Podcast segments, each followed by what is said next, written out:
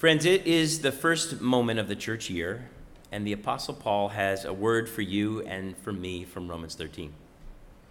He calls for a beautiful human community, and he starts off with a simple reminder love one another this year by following the commandments, and in that way fulfill the law. But then his, his voice dropped down into a dramatic whisper, and he said with passion, Besides all this, besides all this obvious love for your neighbor stuff, you know what time it is. It is now the moment for you to wake from sleep, for salvation is nearer to you now than when you became believers. When Elmira was talking about kairos earlier, it's that kind of intensity. It's the time. You know what time it is. What did Paul mean by salvation is nearer? Did he mean the second coming of Jesus is closer, chronologically speaking, than it was 20 years prior when Christ died, rose, and ascended? And what exactly did he mean by salvation being nearer? Did he mean Christ will return to reign soon and that is salvation? Did he mean the full restoration of all things with no more death and dying is about to happen and that is salvation? Or did he mean there will be more salvation, as in more daylight and less darkness with each passing year? The gap between night and day is closing, the way of heaven is getting nearer. Did he combine this with the love your neighbor statement so as to say, be found loving your neighbor well, for the time is near. What did he mean exactly? And was he right about any of it?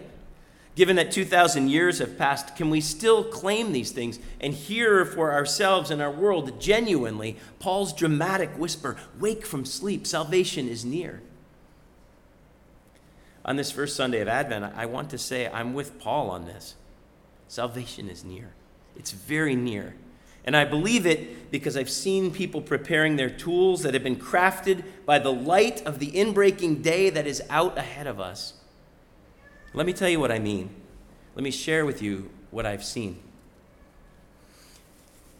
Justin Mitchell was here at first service, so I could say this with him present, and I have his permission to share this. One of our dear friends, an elder in our church, Justin, just completed a professional course this week. He is now a certified peer recovery specialist, something he's been working on. Justin has openly shared here about times in his past when substances disrupted his life, and he shared that journey in a context of how God stepped in and Justin responded, and how relying on God with the support of others, he overcame the struggle, coming to to a new understanding of himself in this world. For Justin, the night in terms of substance use is far gone Salvation has been near and now. The daylight that was out in front of him in a promised fully resurrected future that he, like all of us, has not yet fully attained, boomerang salvation back his direction from heaven to earth, animating Justin for a full and beautiful life here and now that we've gotten to enjoy with him in this church for years. But these past few months, while balancing single parenthood and painting profession and a million other things, Justin has claimed the time is now for others too by going through a program of preparation, developing a tool for implementing light for others who still find themselves in addiction's devastating grip. And what a gift to see in my inbox this week Justin's resume with these new credentials included. Justin took the best of his natural communication talents, his love for study, and this time of shadow in his own life, and he let the God of light help him to craft all of that into a tool for implementing light for others. I can't wait to see what God might have in store for Justin in terms of opportunities to serve in this capacity.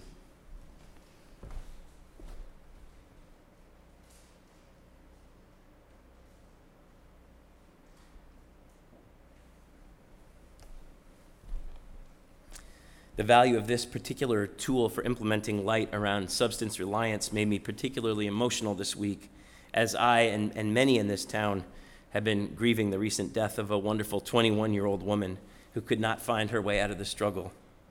And while Justin's preparation will not, of course, help that particular grieving family, I saw some light in the darkness this week for our community because Justin claimed the salvation of God's inbreaking new day of recovery for life on this earth and is, in that way, helping bring the daylight close for others. If you look at Romans 13, verse 12, right after Paul tells us to wake from our sleep, Paul says, Let us lay aside the works of darkness and put on the armor of light. And the interpreters translate the Greek word oplon as armor. But another legitimate translation option for oplon is tool or instrument for implementing or preparing for a thing. In a sentence that is contrasting oplon with works of darkness, I don't agree that the best translation is armor. Works of darkness versus armors of light. Why would light, which is stronger than darkness, be defined by a word that's just about how you dress to be on the defensive? Though the darkness may pummel us, our armor will protect us? No, thank you. I prefer the more active translation that would suggest that we are to develop from God tools for implementing the way of the light, to challenge and undo works of darkness.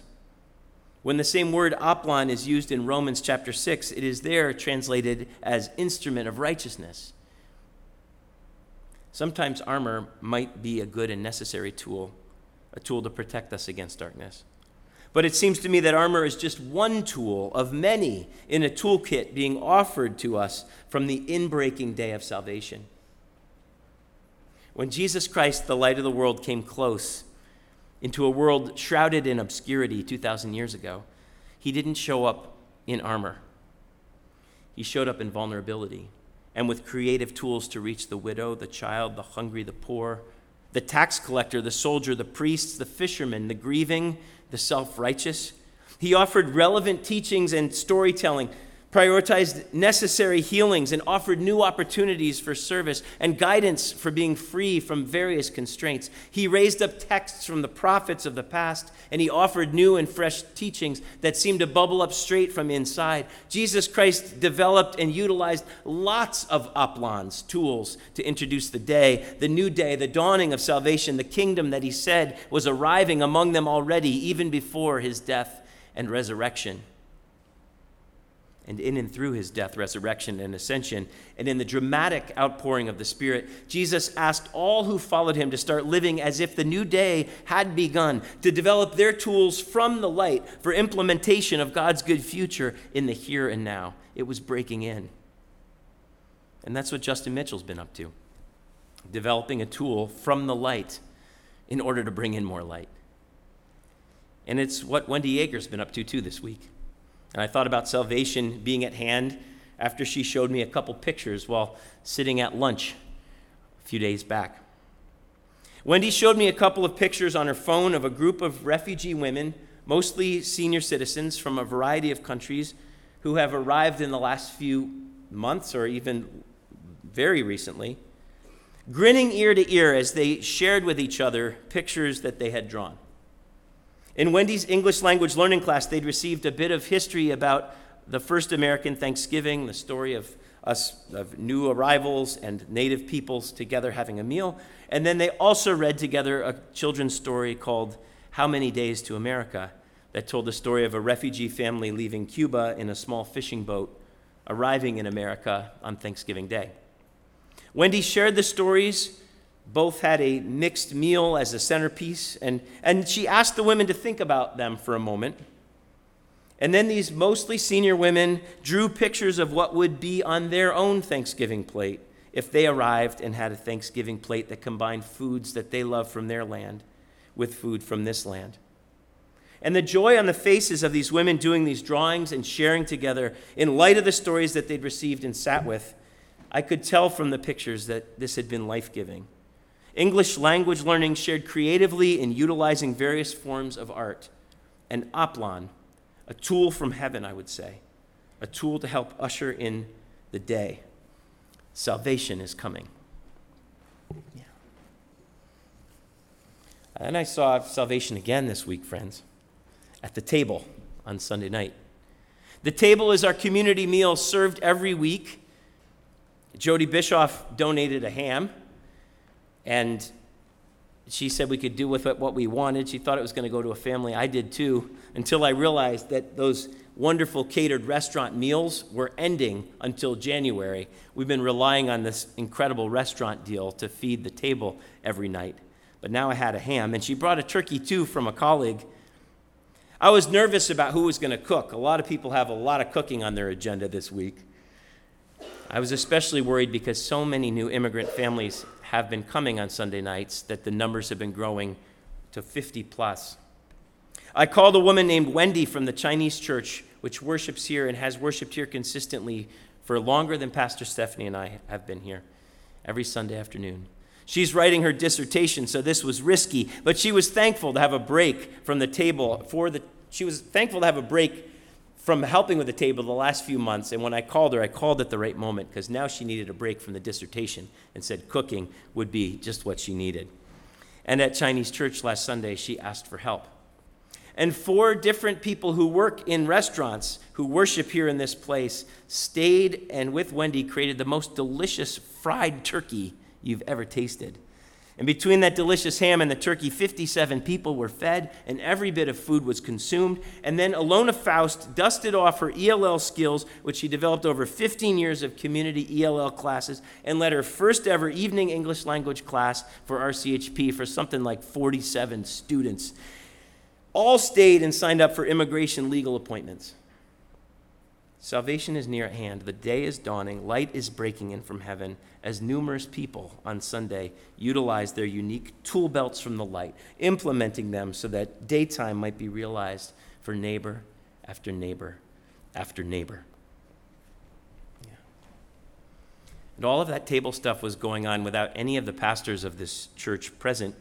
Pastor Terry was running youth group at the same time, and the rest of us were off at the interfaith service with a lot of church members and members of 13 interfaith congregations, building community around the theme of gratitude to God. We are there developing and strengthening tools of listening, appreciation, and shared connection with the Most High.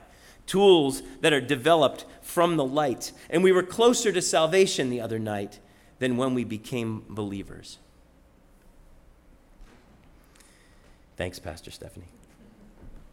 Friends of God, I, I know the time is near for I see us utilizing tools from the light the light of the Almighty God and the risen, ascended Christ, who is out in front of us and now rushing back our direction, and the day is dawning as we use them. We cannot be exactly sure what Paul meant by salvation is nearer now. But for us in these days, I don't find it helpful for nearer now to be understood as a commentary on the closeness or distance of Christ's arrival in past chronological moments in history.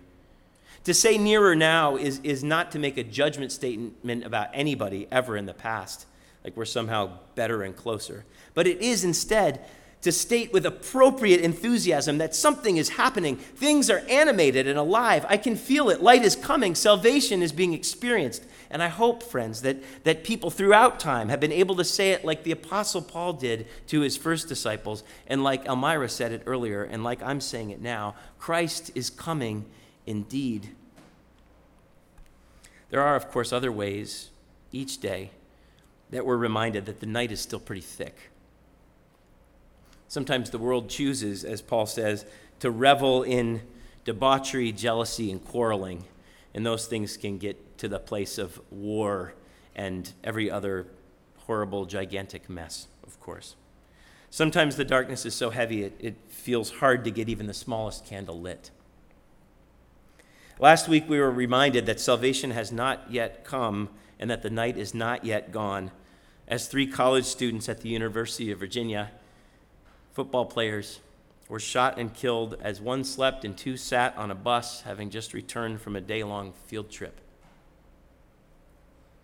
Last Saturday night, while LGBTQ friends were enjoying daylight in the night with safety and good friends at a nightclub in Colorado Springs, darkness rushed in upon them in the form of bullets that pierced the night and took five lives, injured dozens, and created untold trauma, especially for the transgender community.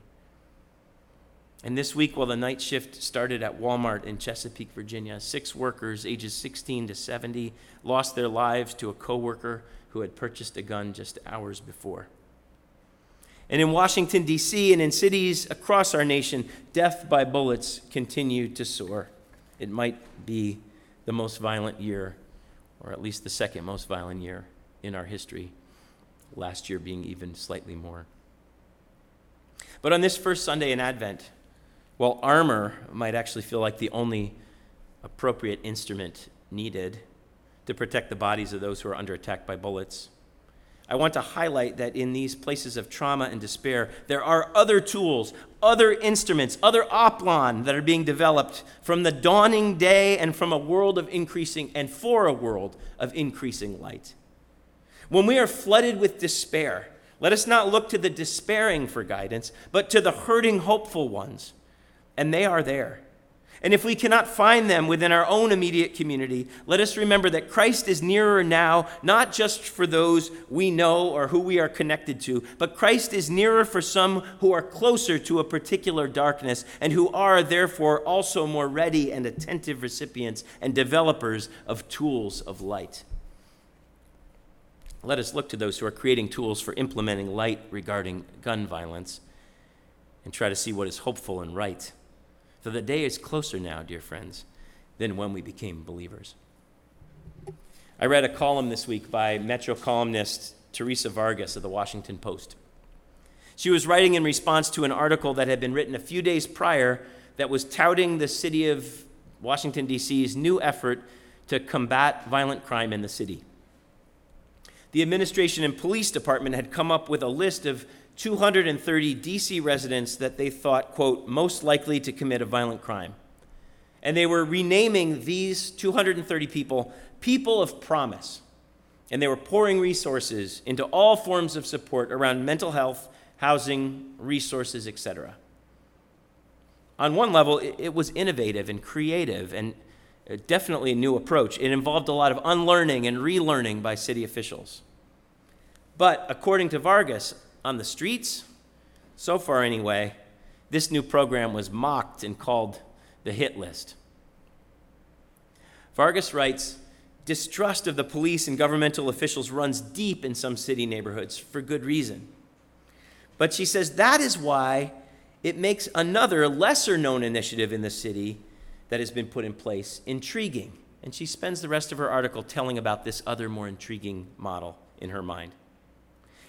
She says this new intriguing model doesn't require gaining trust, it comes with trust already built in. In the past year, she writes, DC has given out $600,000 in $5,000 grants to community members to become part of an unseen force of community members who can turn their own ideas for combating gun violence into action. They are moms and fathers and grandparents. They're regular people who come from different neighborhoods with different ideas but share a motivation. They stand to lose the most if the city fails to get gun violence under control. So they're the ones who are getting the resources and their creative ideas are being blessed. The grant program recognizes that within neighborhoods that have been most affected by shootings are residents who've been trying to help but have little resources. And with the money, recipients have created programs that offer job training, gardening lessons, healing sessions, yoga classes, and in one case, a trip to Wall Street, but all born from the community. One grant allowed a group of young men and women to create a documentary about gun violence that left people crying when it was shown recently at a film festival. And when Vargas interviewed Linda Harllee Harper, who's the director of DC Gun Violence Prevention, she described the grants as acknowledging that, quote, the answer to this gun violence is in the communities. We are not the answer, we meaning the government or the, or the administration. We need to support community members who know their communities. What the answer is in one community is not the same in another. I see each of those grant recipients as further developing their day made tools, tools offered up from the resurrected Christ who is rushing this way to further encourage them and the communities with salvation. Friends of God, dreaming the new day, the day of God's restoration of all things, is rooted deep in our tradition. One of Jesus' favorite prophets, one who clearly informed his own way of developing tools for the inbreaking day of light, was the prophet Isaiah. Isaiah dreamed of a new day. Isaiah said, God shall judge between the nations and shall arbitrate for many peoples, and they shall beat their swords into plowshares and their spears into pruning hooks. Nation shall not lift up sword against nation, neither shall they learn war anymore. O house of Jacob, come, let us walk in the light of God beating swords into plowshares, transforming spears into pruning hooks. creativity that comes from being hurt and having hope and believing in a loving God, a God of inbreaking light, even when facing the pain of violence and despair. I'm so thankful Isaiah had the idea and that he shared it. Prophetic rethinking can become the creative background for the actual development of new instruments and tools belonging to the new day that is coming. I'm extremely hopeful this Advent, dear friends. Salvation is near and now. I believe it and I see it over and over. The, the number of times every day I get to see people in this place or connected with this place developing tools that we're not just born here, but we're born from above and we're like filled with light from on high is enough to put me in tears over and over with joy. So let's find ways as a whole people of God to dream of a day of salvation and light. And let's keep working together on our own tools born from the day of light. Let's encourage and resource the right people to develop tools informed by the day that is coming, that salvation might more fully be realized this day and forevermore. Amen.